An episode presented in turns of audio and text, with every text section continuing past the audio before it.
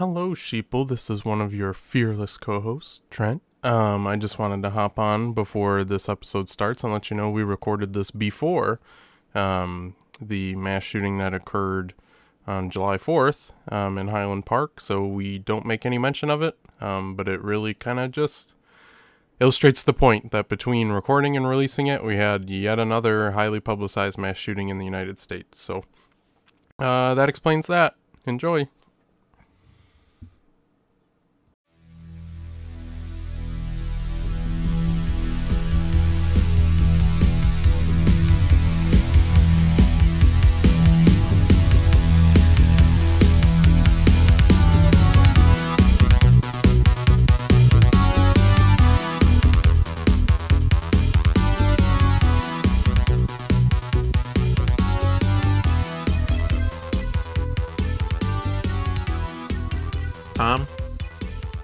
Gardening? I just trust that you're going to have a lot of produce to give me. I've really talked a Big Game. if, if things fall through, it'll be a real disappointment. And if We'll that falls way. through, we both are members of a uh, community supported agriculture. So is that what it stands for? Yeah, it I is, Never, yeah. I never knew that. A farm share. farm share. I always shares? called Yeah, it. it's pretty cool. But yeah, I I was went accused pretty of being. nuts uh, with yeah. the uh, the garden this year. Grown a lot of things. I was accused of being a hippie at work because of my farm share ways. I feel you work with how to put this lightly, how to put this in a way that's nice. Your their tolerance for hippiness is probably quite low at To the place fair, that you I, work. I do own Birkenstocks now. We did you did send me a message where you said, "I guess I am kind of a hipster." Yeah. What was that? Because it was Because I was listening to some music artist I found, and then I saw they were like signed to a major label, and I immediately was like, hmm, like your opinion much. fell of them. You're not that good. That's funny. But yeah, hopefully we'll have a bounty. I'm growing all sorts of things. I'm excited because I am doing sunflowers, which the packet says that these are the giant ones that can get between 12 to 18 feet tall, which seems oh. insane to me. That's awesome. It seems crazy to me, but we will see. I would like to see them at their. Oh, Their I don't think you could avoid seeing them if if they really do grow that large. Nah, if we had more room in our backyard, I'd probably have a garden and less destructive dogs. That is um, fair. You have the dogs like to to contend with. I thought about putting like a or like building either a pallet like box to keep them out of it, just using pallets and making like a planter, hmm or getting a little baby one on my balcony, but wasn't expecting to be, you know, That's fair. The entire prep busy. season, yeah, you were like your Working, time was dominated. It's been a slow process. Like last year, did do gardening, got a little established, and then this year I was planned ahead and knew what I wanted to do. I feel like it's kind of an iterative thing Yeah, you build on top of each other. Well, that was Garden Talk, our new podcast within a podcast. much cheerier than the episodes will probably be this season. Hello and welcome to We the Sheeple, your bi-weekly podcast guide into the wild and wacky world of conspiracy theories and misinformation. I'm your host, Trent Jones, and with me, as always, my co-host, Tom McVeigh. Not the bees. Oh my gosh, what's wrong with you? My co-host, Tom McVeigh, Nicholas uh, Cage fanboy. Did you see the unbearable weight of immense talent? No, I feel like I would just cringe watching that movie the So entire time. You can, you contend that he is in on the joke. I do not think he is in on the joke. and of course, we have our silent but definitely real producer, Devin. He's more Nick Cage than Nick Cage. Dun-dun-dun-dun. Mind blown. Yeah. Devin is the national treasure. He's my national treasure. Brie got me a oh. mug that says "You're my national treasure" and it has Nick Cage's Does it have the all seeing- oh. flowers? Oh man. The memes. yeah, We're just a couple of memesters who Oh. happen to start a podcast. And now we talk you- about sad things. laugh so you don't apparently. Yeah. All right, Tom. Um, I think unless you were living under a rock, the last two weeks here in the United States have not been uh, the best. it's fair. We have witnessed two separate mass shootings in which at least 31 innocent people, including 19 children, were killed. senselessly, I might add. Um, it is quite frankly chilling. I I can't think of another word for it. Um, but the worst part about it is that at least here in America, the true scale of that tragedy goes even way far beyond these two instances.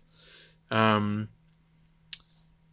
they, according to Gun Violence Archive, which is a nonprofit that tries to like um, compile all this data, since 2014, there have been 3,700 and or I'm sorry, 3,607 mass shootings, which I'll give you the definition that they use in a second in the US, which is their definition is a shooting in which at least 4 people were injured or killed. So 4 people shot in the same instance. Ugh.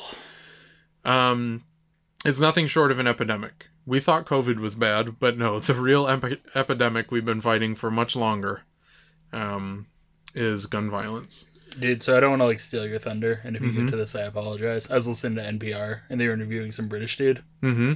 about the difference in gun culture and America versus like the UK. He said in the last year in the UK there were four gun deaths, not four shootings, four deaths. It's astounding. It's astounding to the degree to which we still struggle with this. Yeah, Um, but just to give you a perspective, so I said there were 3,607 shootings in the US in which at least four people were shot. Um, that's one per day for since 2014 plus an extra 539. So I guess America is still number 1 in something. does that uh, if you don't know, it's fine. Include like, like gang violence. Um, I would have to check if this specific resource. I I know one of the other archives I looked at specifically didn't include Right. gang violence, but I don't think it- this one. Not that it's like better or different, Right, but you it know, it's still yeah. a problem, but just That's that's a problem, but definitely a different problem. A than talking point you'll hear from Yeah. a certain persuasion. a certain type of person. I don't believe this one did, but Okay. I think it's safe to say that many of them were not gang related. Either way, Either way, other countries have gangs. yeah. Um, but the reason, so you know, obviously this is a tragic fact in the United States right now. Mhm. Um, but it's not new. Um, but the reason I wanted to talk about it is because conspiracies and misinformation play several different roles kind of surrounding this issue. Um, and the three that I, ways that I kind of, you know, categorized it for me, um, they sometimes motivate the perpetrators who commit these shootings. Okay. Um, then conspiracies jump up surrounding the actual circumstances of the shootings themselves. Um, and then lastly, misinformation is widely circulated um, when anybody talks about trying to, you know, do any sort of societal or governmental change to, you know, in response to these shootings. Is it bad that as you say that I can like directly like put this in this category? Like I'm like, ah, yes, Ah, yes, I am I familiar. know what you were referring to. Um, let me put it this way: I envy our listeners who are not from the United States. Um, in this way specifically. Um, so we're gonna start um, with conspiracies as motivation. Um, so, um, unfortunately, we have a very recent example of where this was the case. So, on Sunday, May 15th, a white 18 year old male walked into a grocery store in Buffalo, New York, wearing military gear, so like bulletproof vests, and uh, carrying a, an assault rifle. Mm-hmm. And he opened fire, killing 10 people and wounding three people. Um, his name is Peyton Gendron, um, and he lived in Conklin, New York, which is about 200 miles south of Buffalo. Um, so Buffalo is very northern in New York. It's like right on the border with. Uh, Yeah, it's right up Canada, there I on the believe. lake. A lot of Yeah. snow. yep, yep, yep. Famous for their snow. Famous for their buffalo wings. Josh Allen The Bills Mafia. Um, tables. he live streamed um, the attack on Twitch, at least until Twitch caught onto it and shut it down. I think it was within a couple minutes, but I think it was like two minutes. I believe is what I heard. um, so he, he live streamed the attack on Twitch, in which he emerged from his car in the parking lot, um, shot four people outside the store. So literally just walked up to a random grocery store and opened fire, and I'll say random isn't the right word to call this grocery store. Um, he three of those people he shot died. Um, at which point, a security guard, his name was Aaron Salter. He was a retired Buffalo police officer. Um, returned fire to try and stop him. Um, according to the reports I saw, the shots hit um, Gendron, but they hit his bulletproof armor, so they didn't really have any effect. Um, he returned fire on the guard, killing him, and proceeded to, and this is the word that I saw in many of the articles, stalk the rest of the victims in the store. So he basically walked up and down the aisles in that store just shooting people. And there was a report I saw, which this will make more sense once we get into his motivations, um, that he was waving his gun at certain individuals, uh, did not shoot those people, and chose to shoot other people. I wonder what the factor could be. Yeah, you might say, what was his motivation in choosing which of the people he shot? Um, so, it's been discovered that Gendron intentionally targeted um, the location he chose because of its location in a predominantly black neighborhood. You might be asking, because I don't know how this goes in other countries, but in the United States, even still today, in many major cities, certain um, neighborhoods, geographic areas of the uh, the city, tend to still be predominantly particularly black, particularly Hispanic is another large minority population we have in the United States. Um, and even still, in the year 2020, those areas of the city are predominantly um, occupied by that given race at much higher rates than other races. Um, you might be confused about that if you're not from the United States. Maybe even if you're from the United States, you've never given it a thought before. There's a lot of reasons for that. I would say just start by googling the term redlining Hmm. um, and go from there that will tell you a lot of the reasons but in any case that is the way that it is and he targeted that specific grocery store because it was in a predominantly black neighborhood um, so he wrote in a diary he later he would post this on discord later but he wrote in there as early as november of last year about planning the attack um, the diary included maps of the grocery store that he drew, um, head counts of black folks he witnessed um, on scouting trips to the store. He actually went and you know took head counts, and times he. This was the quote from the articles I was seeing. He practiced shooting from his car. Um, apparently, he was even confronted by a security guard on one of the trips about what he was doing. Um, and I don't know. He gave some answer. Um, he also um, there's been an like an 180 page document um, thought to have been written by uh, Gendron, um, where he kind of walked through his intent. Um, and he said the intent of the attack was to terrorize all non-white, non-Christian people to get them to leave the United States. Um, and he was apparently was briefly investigated last year by state police relating to threatening comments he made while he was still in school. Keep in mind, this guy was 18 years old. So that year, I believe he was 17 years old. Um, Child, man. he was a child. And from what I can see, his um the comments he made was a teacher asked about like retirement plans or some innocuous question like that in a class, and he said something to the effect of he wanted to commit murder suicide. So he was then admitted to a hospital and observed overnight. Um, yeah.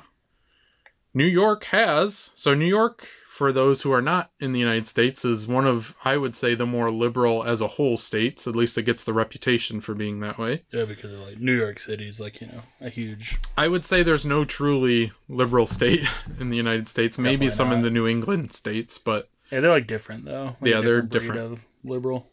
they're also not very diverse. So who's it really helping? big. Um, but in any case, um, New York has so-called red flag laws um, in place.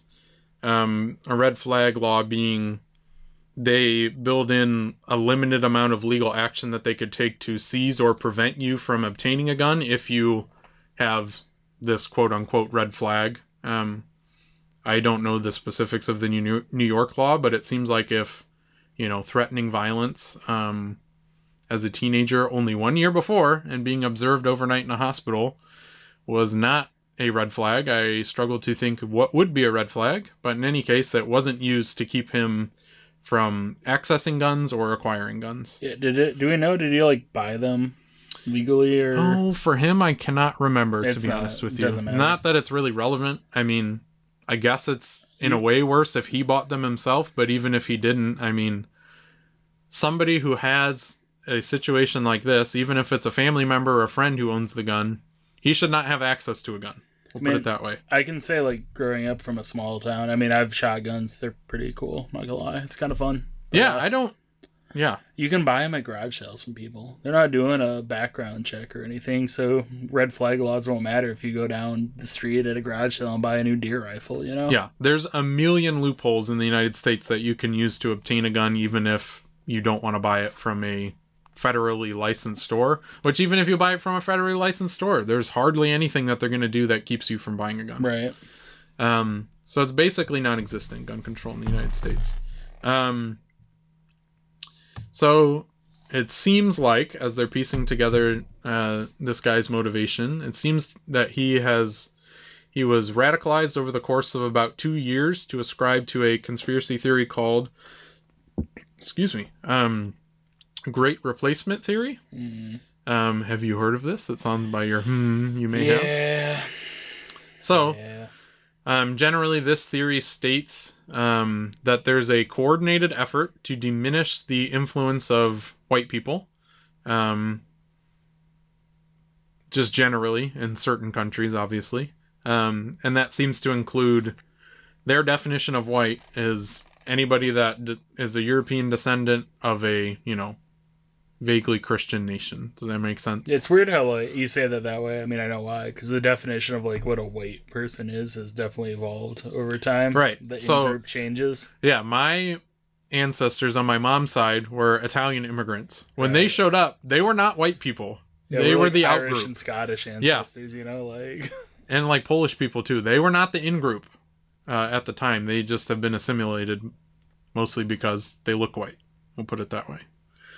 Um, but in any case, I don't know if you're gonna they talk about this. Uh, down in Virginia, that uh, Unite the Right rally, the dudes with the tiki torches and the polos, you know, we might cover that. uh, say they were chanting, "They will not replace us," or "Will not be yeah, yeah, yeah, replaced." that does, Yeah, yeah, the- that does come up. yep. Um, so in any case, um, some of the things they point to to support this idea um, is falling birth rates among white people in Western countries. That's a fact. That is observable, true. Most first world Um, countries in general have falling birth rates. Yes. The increasing diversity of historically white Western countries. Again, generally true. Um, and in addition, there tends to be more immigration of non white people than white people in these countries, which, I mean, makes sense, right?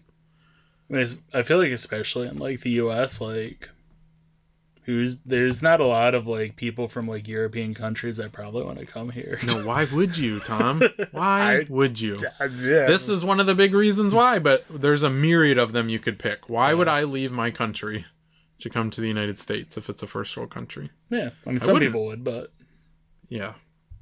We'll talk about them. yeah. We won't talk about them. I don't want to. Um, but in any case, um, like I said, those trends are generally true. Um, the this is a really interesting thing that I will explain. The non-Hispanic white population in the United States is expected to shrink from the years 2020 to 2060, um, even while the overall population of the country is expected to grow. So there's a couple of reasons for that. One, we said falling birth rates.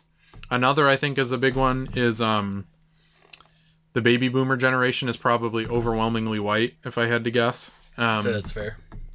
that's a cohort in the United States. Like, I don't remember when they actually start. They're in their 60s now, It's like um, 60s, 70s. They're post-war. Yeah, I think probably like late 40s to very early 1960s was their birth. So Mm-hmm. like, I think my parents are just at the tail end of baby. Right. boomers. So would my my parents would be about the same. Um, So but that's a 60 up, huge probably. that's a huge cohort of there were so many that's a bigger generation than most of the other ones that have followed Mhm. um, so that's probably a big reason for it they're just going to get old and die out over the next 30 years so the white percentage of the population is just going to shrink. Um, and yeah, there's just going to be more more immigration too. Um, Would you say it's fair to say like the trends they're seeing are real, but the uh, motivations behind it? right. It's just There's a not natural. motivations. Right. But it's a natural progression that they're ascribing nefarious means Yeah. behind. Um. So, in a classic twist, um, some assume the Jews to be behind the plan, naturally. Um, others assume Democrats, and Democrats is the liberal party in the United States. I don't know if anybody didn't know that who's listening to this, but maybe. Um, but basically, anybody left of center, Not Um, reactionary. they are purposely they're assuming that these uh, people are purposely encouraging diversity to increase their voter base at least in the united states there is a very strong correlation between um, being not white um, and voting uh, on the left of center. Um, The I don't know how else to say that. Center. yeah. Yeah. Left generally. Um, there's a, a very very strong correlation that is observed between that. Um, and I'll say, um, definitely, uh, you could say there were a lot of dog whistles or just saying the quiet part out loud with the uh, Trump campaign for presidency that definitely propelled him to that. A lot of these, build the wall yeah, white grievance politics, shall we call it? yes white rage is Yeah. another A lot of thing uh, that gets thrown around a lot of that propelled uh, that twice impeached guy from Home Alone too, the lost in New York. the oompa loompa esque former president of the united states um This isn't a new concept. I mean, it's why even today, efforts to reduce the amount of minority voters that are eligible to vote um, are popular among conservative parties. We saw a wave of that after the 2020 election. Um, We see that where we live right now yes. with our new district that we're in for the House. So one of the fun there's a couple fun ways that in the United States politics that they do this. So there's one called gerrymandering, which means you in the United States you draw districts in a given state um, that basically say um, who gets to vote for that district. You basically are assigning a representative to the House of Representatives, one of the two legislative, you know, executive or not Bodies. executive, one of the two legislative bodies at the federal level of the United States government. Um, but basically, those districts get redrawn every time there's a census, So every 10 years. every 10 years, because the number of representatives you get um, is proportional to your population. So we're in Ohio. Ohio is a state. Shut up. Ohio is a state that has experienced pretty consistent population loss um, over the past, I don't know, 40, 50 years probably. Um, so in this last election cycle, I believe we did lose um, a House of Representative member. Maybe, I don't remember. If not, we've been losing them slowly Yeah. over the course of the last 50 years. So that means they have to redraw the district boundaries. Now, the problem with that process is it is in most states, I might even say all, I really don't know of a situation in which it's not. It's all or mostly controlled by the legislature. So whatever party has a majority um, in the state um, assembly, whoever has control of that state government basically gets to draw the lines however they want. So they can strategically draw lines to put a favorable amount of voters that would tend to vote towards for that party. They can cram them and strategically spread them out across districts to give Yeah. themselves an advantage. But You'll see some pretty messed up looking maps. Like you could say say the state was 50-50 split evenly between Democrats and Republicans. They could draw these maps in such a way to like cut major liberal cities into like four quadrants and then put a bunch them, of yeah. more rural, generally conservative voters in the same district. So you could have a city like Toledo, let's say that votes overwhelmingly Democratic, but could be split up to the point where every single representative of Toledo is a Republican. Like, Mhm.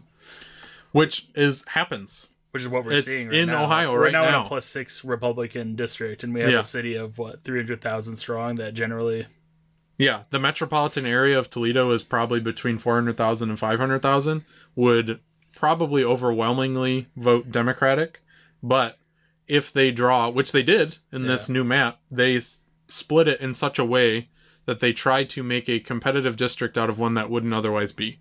So it's kind of complicated. You can look up videos. It's called gerrymandering. And if you want to see a map that is gerrymandered, look up the Ohio um, House of Representatives district map. Yeah. Uh, just Google that. You'll look at it and you'll say these shapes don't make any sense, and you're right, they don't. Um, and they just pass other. Um, historically, they just pass other restrictions that are targeted. They don't. So one of the things that I have seen that they do is they try to restrict the amount of mail-in ballots because Right. mail-in ballots tend to favor um, Democratic voters because um, old people tend to be conservative and old people have enough time to show up to the polls and vote younger people um, poor people who have to work a lot of hours to make ends meet they probably can't get time off from work to go vote in person so if you restrict mail-in vote in voting you're going to tend to slant um, the election in the conservative favor and there's a bunch of other tactics they use to do that we don't have time to cover all of that right now but Yeah, I w- another one I'll it real quick. It's a big one because they all um, conservatives will argue we shouldn't have mail-in voting because there's early voting. mm-hmm. But I want to say it's in Texas because of course it is. They passed a law where like every county has to have the same number of early voting stations. So say you live in a county that has like austin three thousand people. Yeah. One in all right, they get one, and so does Austin, Texas, with however many million people. So yeah do you want to wait in line for four hours to vote when the people in the small counties can just walk right up? So there are a lot of ways that they Yeah. can intentionally make it more difficult for people who they who would tend not to vote for their party Yeah.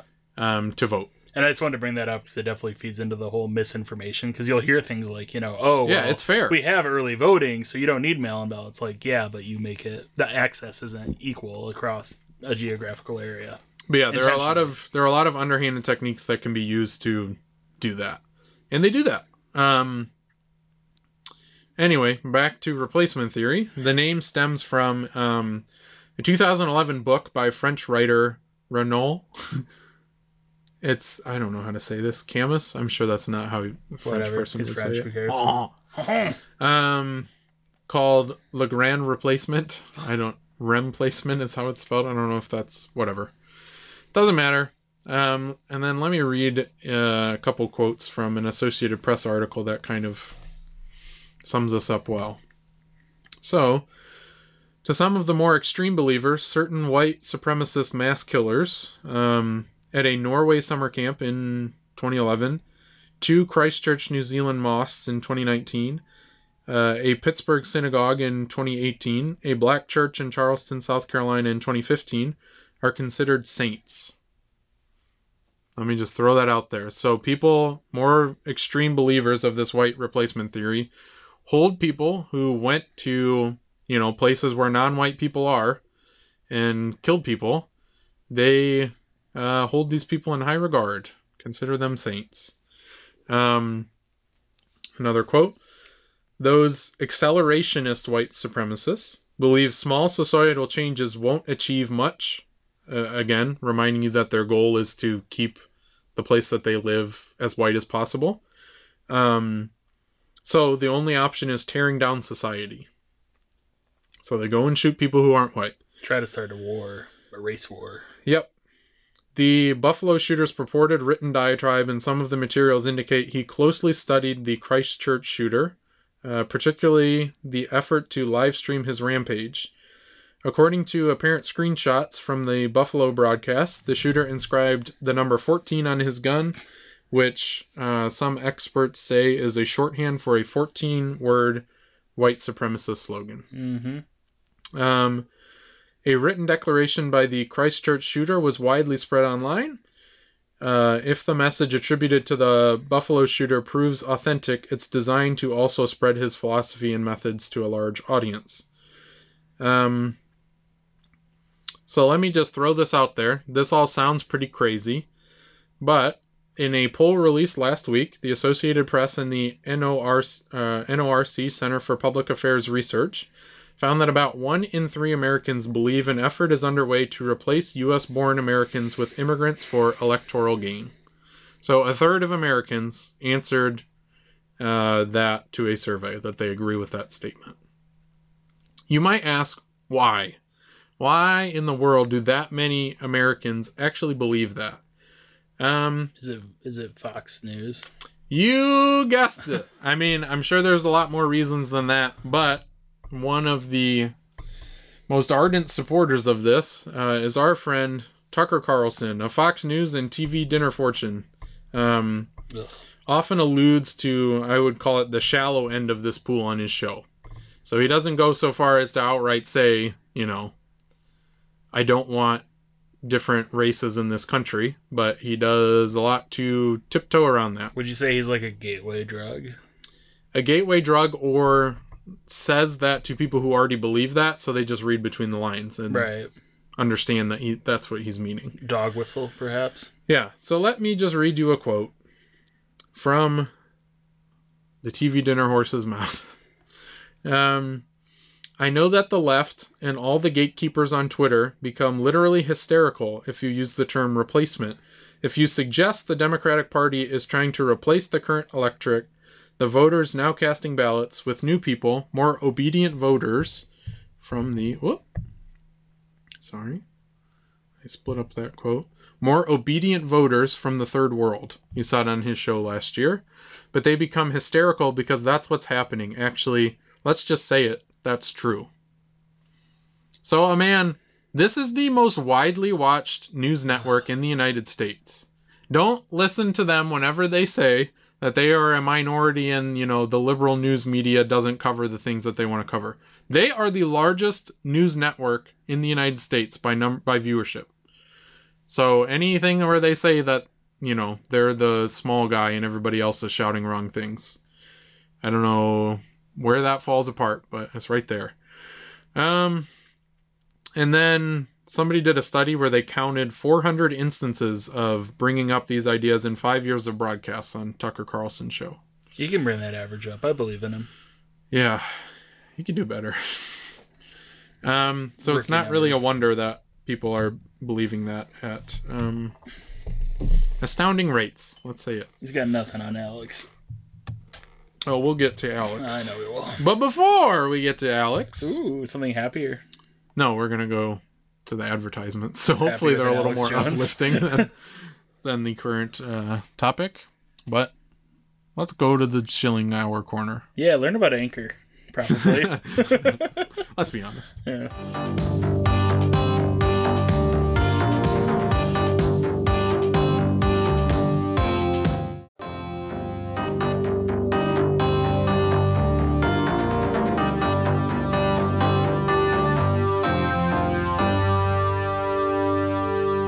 Well, wasn't that a refreshing short break from the misery? I can honestly say I yearn for it to return.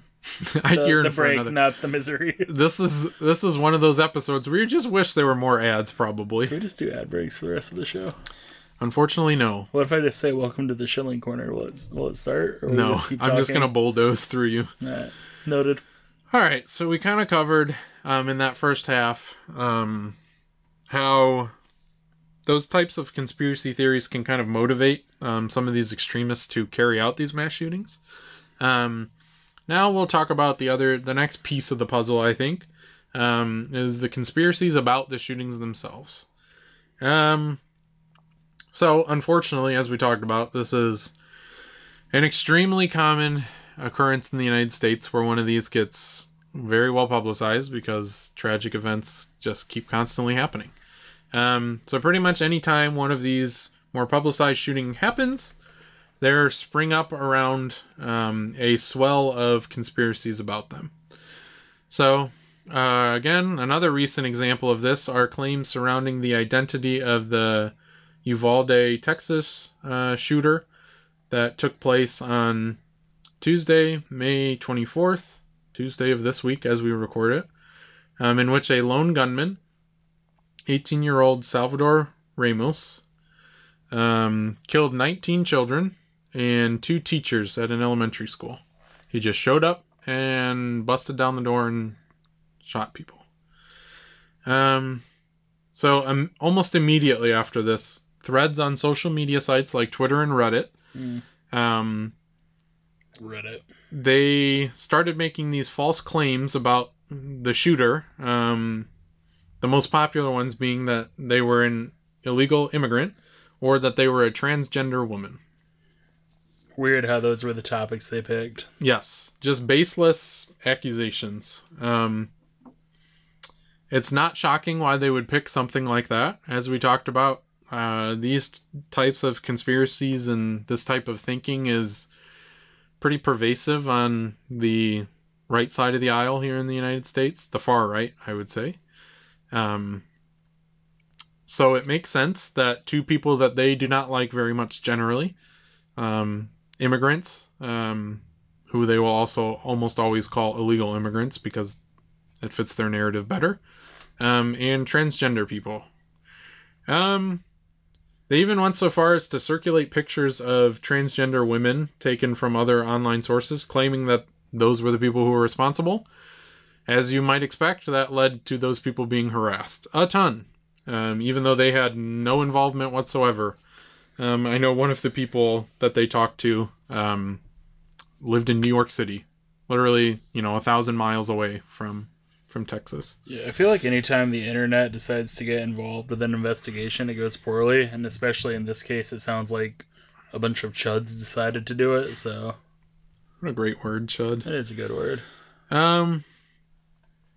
So, as you might, uh, as we kind of just talked about at the end of the other thing, um, conspiracy theories aren't really confined to the fringes anymore, at least in America. I'm not sure how that is on the world scale. Um, one great example of this is Arizona Congressman Paul Gosar. Um, Mm, another lovely. Example. he fit both of these unfounded claims about the shooter in a single now deleted tweet uh, that also misspells the guy's name. Um, but the internet never forgets. Internet never forgets. Quote: It's a transsexual. It's not the term. Transsexual leftist illegal alien named Salvatore Romo, Ramos. Which again, his name is not Salvatore. Salvador. A little context on Gosar, Gosser. I don't care how you say his name. He's a garbage human being. Um, his siblings like put out an ad saying, "Don't vote for him. We don't know what's wrong with this guy. We hate him." Oh my gosh. So that's that's where he's at. but let me reiterate: this man is a congressman. Oh yeah, hundred He is elected to the most powerful legislative body in the United States. Yep. He is one of what? 600 and some odd people who make the legislative decisions in this country. 600, I don't know. Well, combined because Congress Oh, is like right, right. what 530. So 635 probably. Isn't Yeah, 635? Something like that. Who knows? We this isn't civics podcast.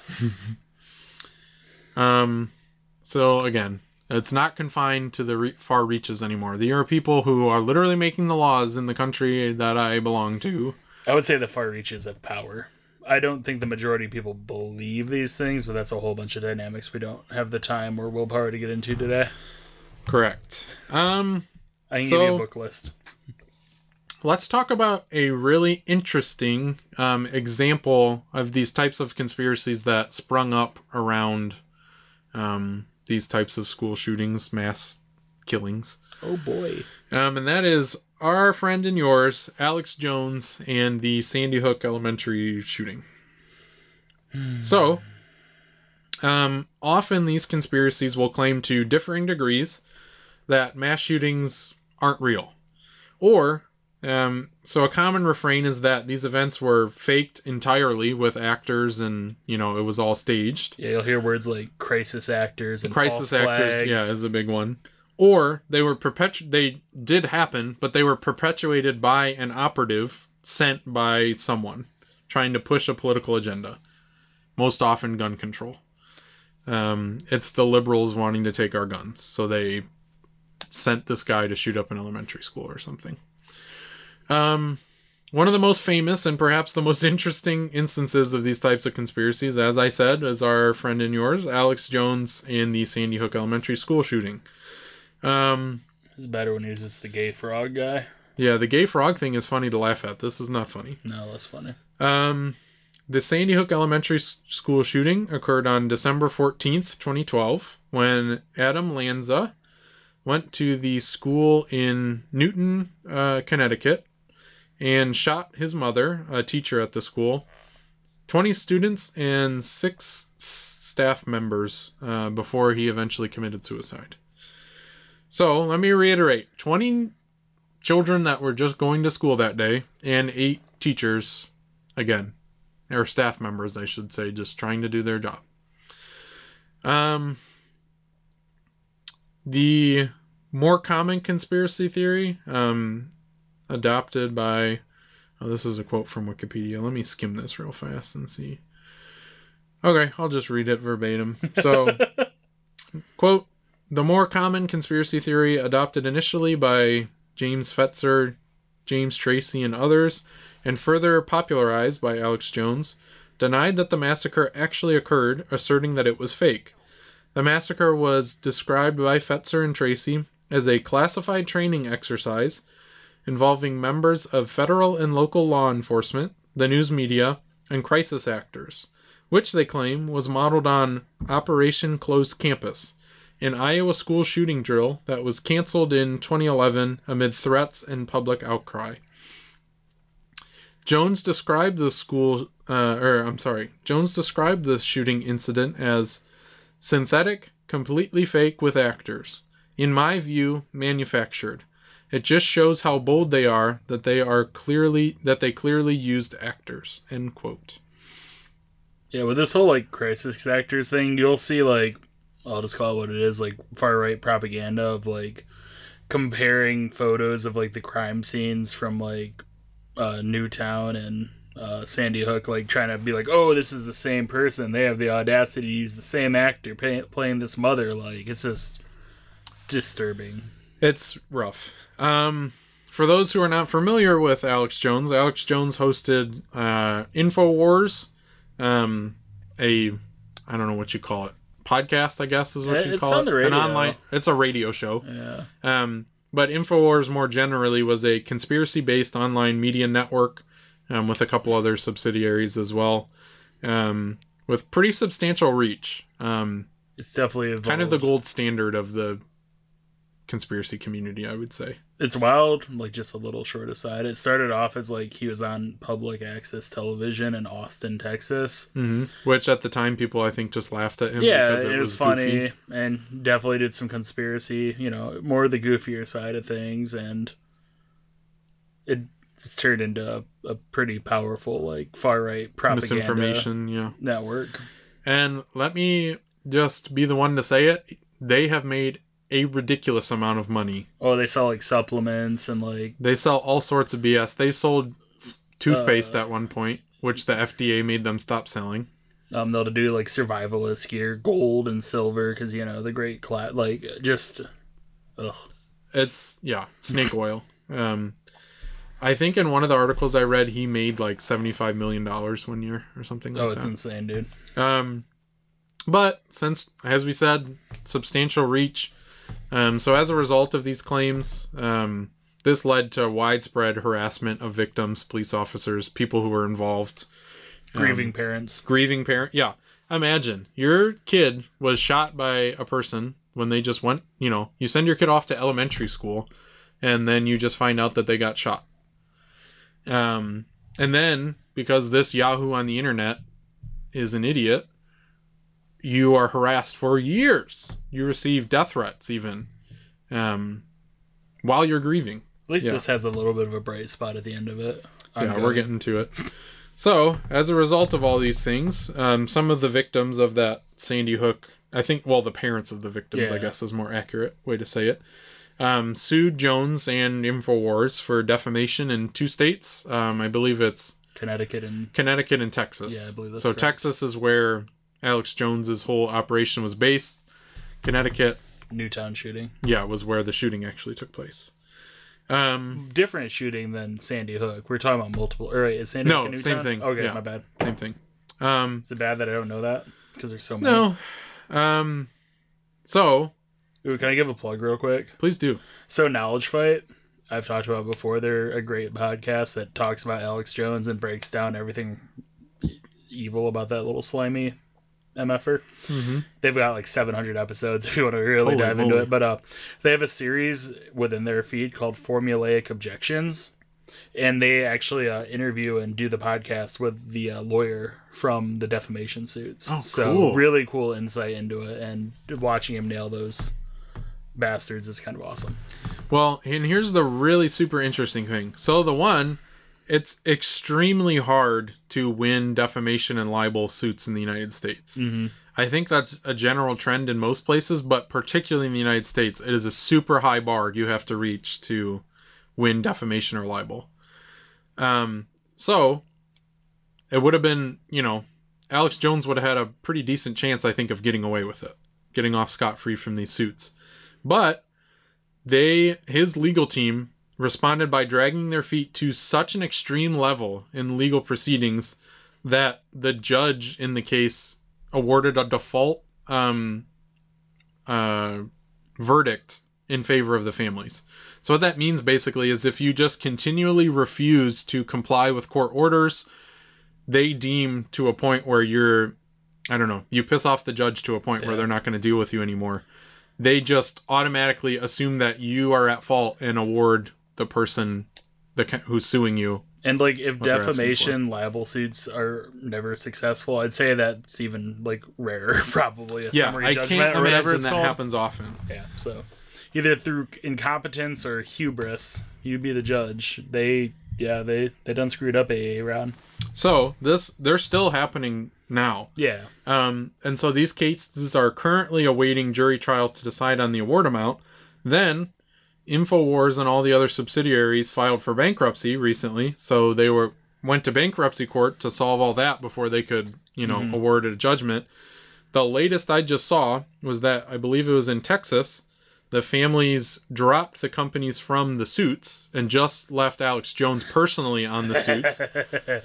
so oh, I'm happy now. that got chucked out of bankruptcy court in Texas back to the regular civil litigation court where they were doing the original suit. So now that is set to take place here soon. So a bonehead move by Alex Jones. Now he is solely personally financially responsible for these libel and defamation defamation. Shockingly, when you're uh, untouchable or untouchable, that's not the word I want to do. You to think you're untouchable. when you think you're untouchable and you're a general slime ball that no one would want to be associated with, you don't have the best lawyers.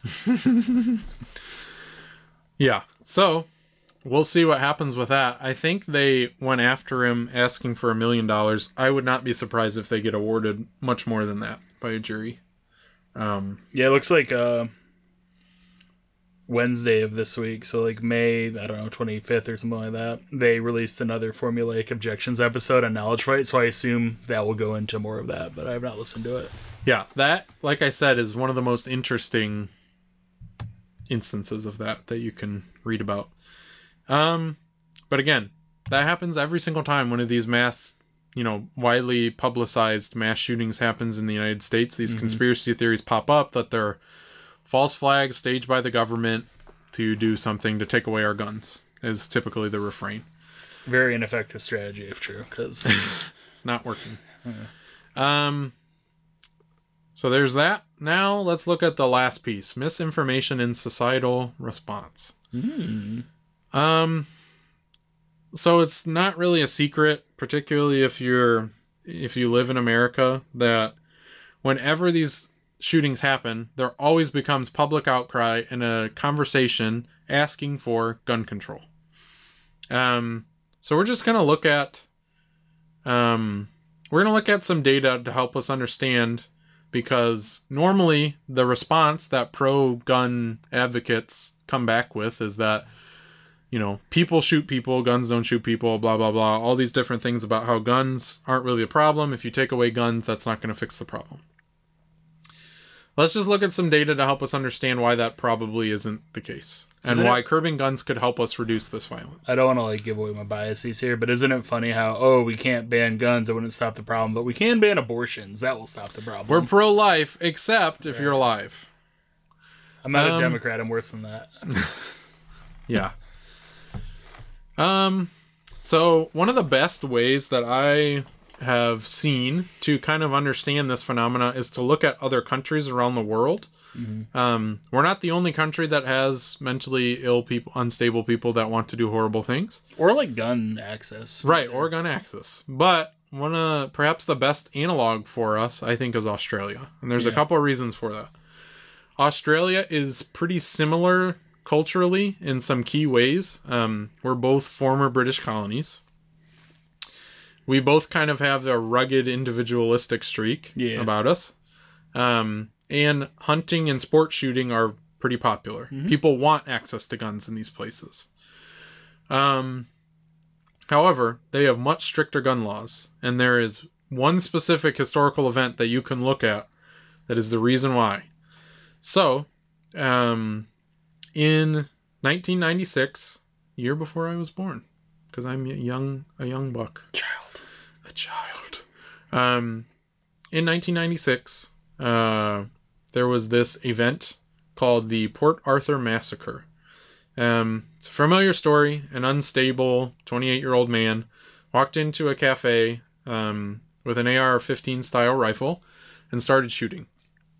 Um, by the time he was in custody, 35 people were dead and another 23 were injured. Um, for those who aren't familiar with kind of the gun language, AR 15 style rifles are basically like a combat assault rifle, is the design. Um, I don't think you can legally own one that is fully automatic in the United States. You might be able to get approved to have that, but typically they are semi automatic, which means you pull the trigger once, it shoots once. You can't hold the trigger down and have it shoot. But I know there are places where you can buy equipment that helps you get around that. Yeah. I think to buy an automatic weapon, like it has to be something that was made before there was like a ban on them in like the 70s. So there's like a small pool, Hmm. and the tax stamp's like 20 grand or something. So your run of the mill idiot redneck isn't going to be buying a Mhm. fully automatic rifle. It's probably going to be a rich collector at that point. Yeah. Um.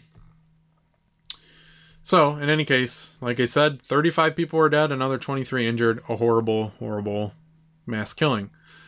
Um, now, it's important to understand that the Australian system of government is more reactive to public opinion, particularly because they lack tools um, a minority in within the government can use to block popular legislation. Um, in the United States, the main one that we see is called the filibuster.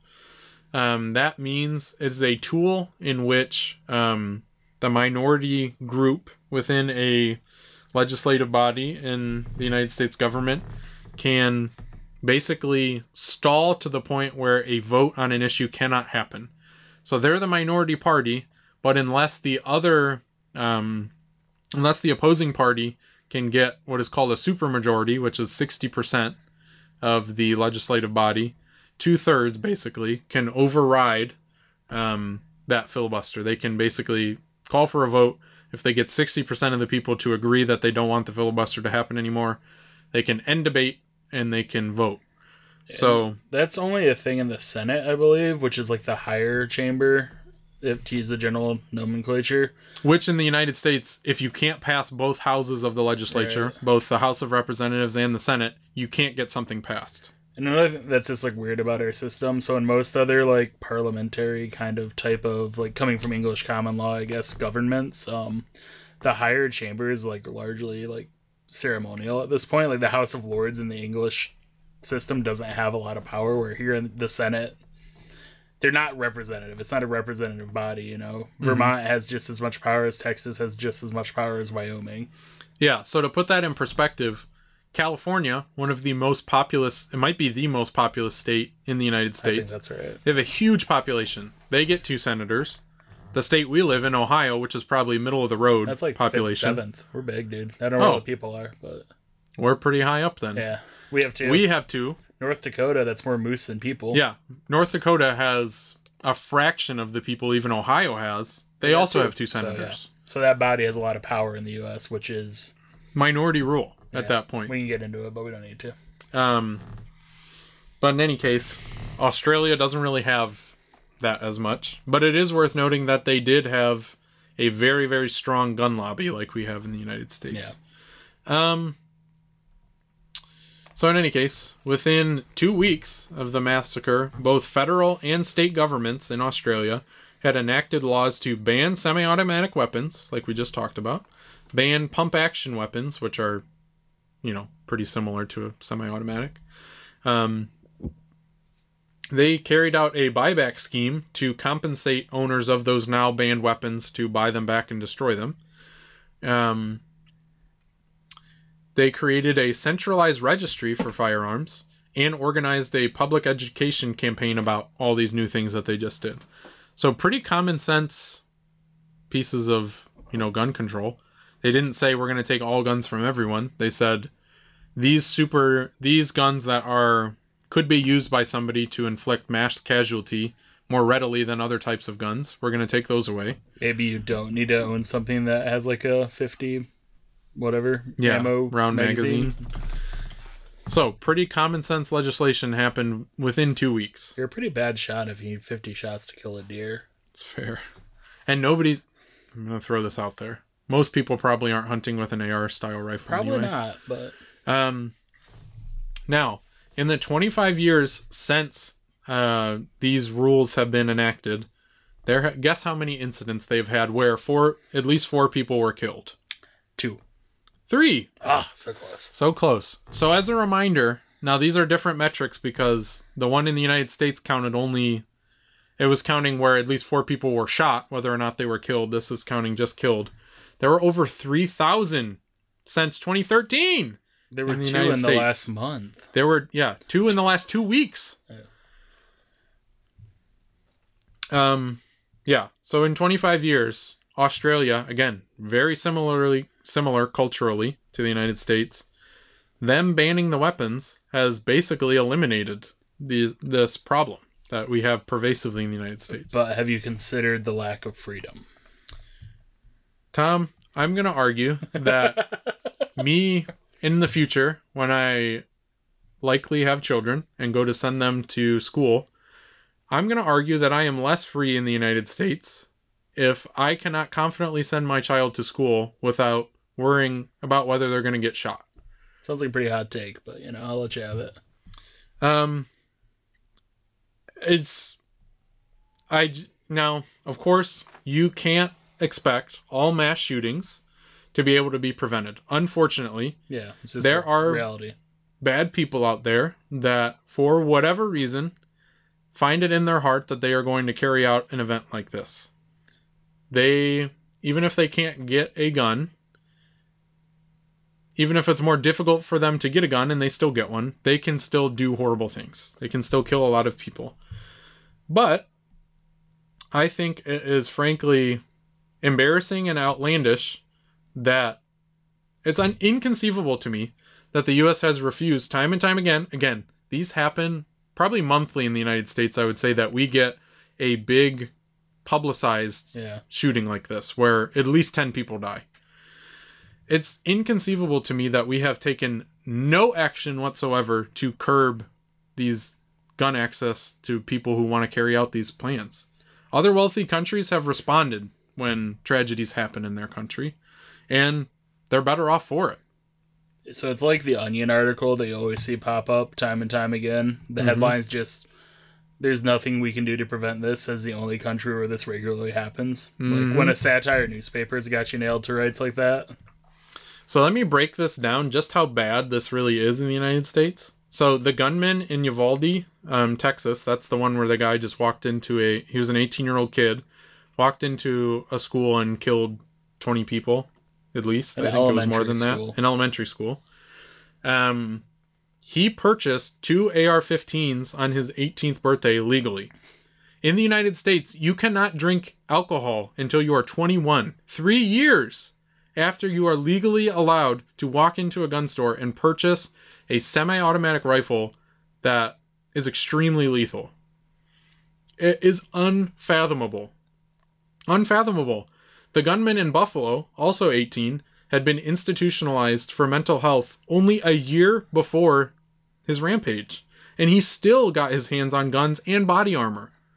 I cannot fathom the need for body armor. I don't know where you would buy body armor. Uh, I assume just a gun shop. But why in God's green earth is somebody allowed to buy body armor? I would agree with that. It's crazy. So, it is true to say that the people who choose to commit these crimes have some mental health issues, but it's foolish if we don't make it more difficult for these people to try to do something like that. You know, why is it that easy for people to acquire extremely lethal weapons in the United States? So It doesn't make sense. you've brought up mental health a couple times, hmm and that's a big talking point right It's now. a huge talking point. Oh, it's not a gun It's problem; it's a mental health problem. So when I think health, I think Mm-hmm. of a U.S. agency. I think the CDC. They're involved with that, right? Um, Congress banned funding to the CDC for gun research. oh, chill. It's been for a while. So like, yeah, our major health agency can't even do anything research into what could. Let me also point out the United States for has perhaps the worst health insurance, um, healthcare, you know, access to system mental health even worse than in the developed world. yeah. You know, worse than countries that we say aren't developed. Yeah. I would venture to say It's not great. there are wide swaths of Americans that don't have any health coverage. I, as an American, I can say I have pretty good health care, very expensive through my work. You know, I'm fortunate enough that I can afford it, partially because my company chooses to subsidize it to some mm-hmm. degree. But I don't even go to the doctor very much because I am trained as an American to know that going to the doctor can be very, very expensive. And it's complicated to figure out where to go to the doctor. So to say that oh, it's a mental health problem. Okay, then let's fix the mental health problem. But people who are, support gun rights typically don't want to do that either. Yeah. So it- it just doesn't make any sense. Doesn't make any sense. Not to mention, this is not some fringe view that Tom and I share. We are admittedly pretty far to the political left, I would say. At least for the American context. For the American context, I'm probably, you know, centrist left in a European country, I would say. Yeah, I'm still pretty left. You're st- you're pretty left regardless. But it's not just us that think this. So in March 2019, um, an AP NORC poll showed the majority of U.S. adults, 58%, saying they thought there would be fewer mass shootings in the United States if it were harder for people to legally obtain guns. More specific, many specific measures that would curb um, access to guns or ammunition also get this majority support, according to polls. And let me look at Gallup. I pulled up. Uh, Gallup is a huge. I don't know if they're international or not. Yeah, In the United States, the they're one of the largest agencies. polling, you know, public opinion polls you you can get. They were kind of like the first one to like start doing like scientific polling. You know. So there's a bunch of different. You can look this up. A bunch of different polls that they have done across years uh, about the topic of guns generally. So the first one is, do you have a gun in your home? In it looks like this might end in 2020 or 2021. It's hard to tell based on this graph, but the most recent data point on this says 42% of Americans have a gun in their home. Okay. So keep that number in mind. 42% of people have a gun. So, you know, they're not so anti gun that they don't want one. Mm-hmm. And then here's the next question. In general, do you feel that the laws uh, covering the sale of firearms should be made more strict, less strict, or kept as they are? 52% of individuals said that they should be more strict. Another 35% at least said, you know, don't change it. And there was only 11% of people said that they should be less strict. So, over a majority of people think that gun control should be more strict. And that's even considering that there's 40% of the population that actively owns guns. Mm-hmm. Mm-hmm. So it's not like every American Is that a fringe position? It's not a fringe position, it's the majority opinion. The fringe position is that we shouldn't do anything about gun control. Jeez, it's almost like this kind of ties back into the minority control Yeah, stuff we were talking about earlier. Not the replacement minority. So a more specific, um, a more specific poll. Um, basically, how do you feel about the nation's laws or policies on guns? In 2022, 13% of people said very satisfied. 28% said somewhat satisfied. 19% said somewhat dissatisfied.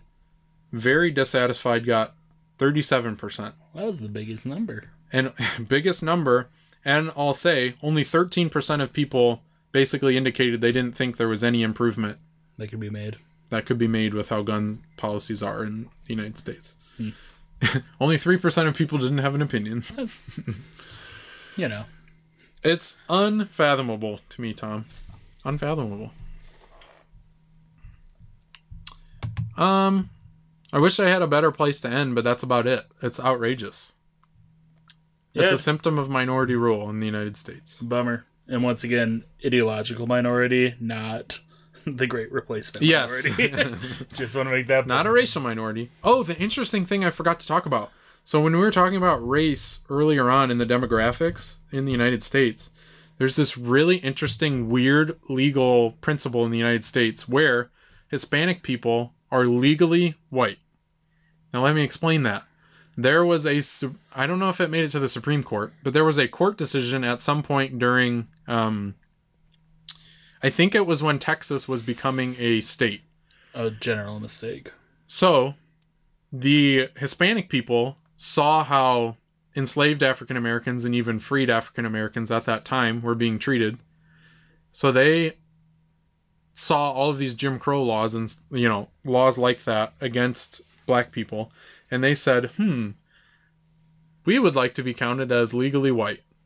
So they literally sued the government, and they got the ruling in their favor. so That's that is wild. why legally Hispanic people in the United States of America, I'm just going to throw this out there, more often than not, you wouldn't consider their them to be white just culturally, I don't think. I think that's a pretty f- fair statement to say.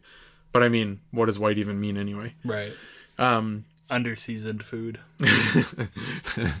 um but yeah, the, as a weird, you know, side effect of legal history in the United States, Hispanic people are technically white. Is that why they have the different bubble on surveys Yeah, that, so that's why when you fill out a survey in the United States for like your demographics, there's Non-white. white is listed, then there's you know black or African American. I'm not sure how they categorize it. Then Asian American, whatever, all these different or categories. non-Hispanic Then- Caucasian or yeah, something. then there's a separate. There's often a separate question that asks, "Are you Hispanic or not?" That's wild, dude. Isn't that so weird? Yeah, I never really thought. I mean, I thought about it, but never enough to like It's so interesting. type it into the Googs. But it also shows you how arbitrary that distinction between who is white and who isn't. Race is made up. Humans suck. Humans suck. Take an ancestry DNA DNA, DNA quiz and talk to me about how pure white you are. Deoxy ribose nucleic acid. Anyway, as you can tell, we get pretty fired up about things like this. I'm just kind of bummed, but This one is just completely indefensible to me. This is not a matter of opinion to me. This is public safety. It doesn't make any sense. it's like morality too, bro. Like we don't i would say we don't as a rule tend to steer away from politics but i would say we tend not to make it overtly partisan I do a little bit. i think it's clear that we have those opinions but we don't i don't know we don't It's easier when marinate the- on them for very long the political bits we're railing against are like the far right nut jobs, but when it's something that's so like everyday life, you know, it, I, it's different. You know? i can respect an individual who thinks that the best way for a government to be is less involved on a daily basis they think that small government is typically better I can respect and have a conversation with that person. My opinion probably doesn't always match up with that person. Oh, with but we can have- We can at least have a discussion where that person might be a rational human being and saying, you know what, generally as a rule, I would like to make sure that the government does not overreach. Okay, I can respect that. I cannot respect somebody who, against all rationale, one tries to deprive voters of their right to vote, tries to water down the party of people who don't agree with them politically, and who support things like this. I just can't. I can't talk to a. I can't have a rational discussion with that. You got bad news Bipartisanship is one thing, but when half of the other part of the party believes that the election was, you know, not fair and free, and they tried to overthrow the government, I don't think we have to sit down at the bargaining table with those people. Yeah, that's fair, but I don't think we're gonna get that. We'll see. Yeah, There's a pretty substantial demographic shift that's projected to happen in the next 10 years. sounds like a theory I'm familiar with. I just mean electorally, not even not even a race thing, I, but still. I, I was making a funny and a not very funny episode. Well, thank you all for listening to that very factually correct but sad um, episode of We the Sheeple. Yeah, um, we have Twitter. We have a Twitter, we have a TikTok. Find us. We have an email. Please email us with any of your questions, comments, concerns, your recipes we decided last episode. No, we don't want your manifesto though. We don't want your manifesto. And if you want to send us hate mail, I will probably read it. Yeah, if you didn't like it, send it. I might try to dox you live on the pod. Who knows? Yeah, maybe we'll read like mean tweets. that Um, would be funny. find us on your pod listening app of choice. Subscribe Yes. if you can. Subscribe. Like if you can. Review like, if you rate, can. review if you can. Tell can. your friends. Tell your family. Tell the nice man at the convenience store on the corner. Yes, please. Um, try to look on the bright side of life. Read books. Read books; they generally help. Books are cool. Go to your library. Get a Books are library card. Get a. What is that song from Arthur? Do you know what I'm talking about? It's about getting a library card. I don't know, but Anyway, if you have like a local vote in local elections and vote for libraries. yes, vote in local elections. Be as politically involved as you can, particularly if you're in the United States. Also, run for local elections. That is something we were talking about recently in our group of friends. yeah, that's scary. It is amazing, particularly if you live in a less populated area, how few people vote in local elections and how people tend to just run unopposed and these people are can be quite frankly completely insane or completely unqualified. Even like bigger cities or areas like around here though, like the primary elections, which decides who's on the ballot, like there'll be like two thousand votes. That's not very many people. Yeah, in a city like we said, the metropolitan area of Toledo is probably at least 400,000 if not 500,000. Yeah, 500,000. you'll have like a twelve percent turnout on some elections. it's wild. It's pathetic. So yeah, be civically participated. Part, what? Be, a civic- civically participated. Yeah, be civically participated. You heard it here first. Um, yeah, maybe we can change things for the better. Let's hope. Um, I think that's all we got for you this week. We've bummed you out enough. Yeah. Go take a walk outside, pet a kitten, do something, grass. touch grass, you pleb. um, until next time, wake up, sheeple. Yeah, wake up.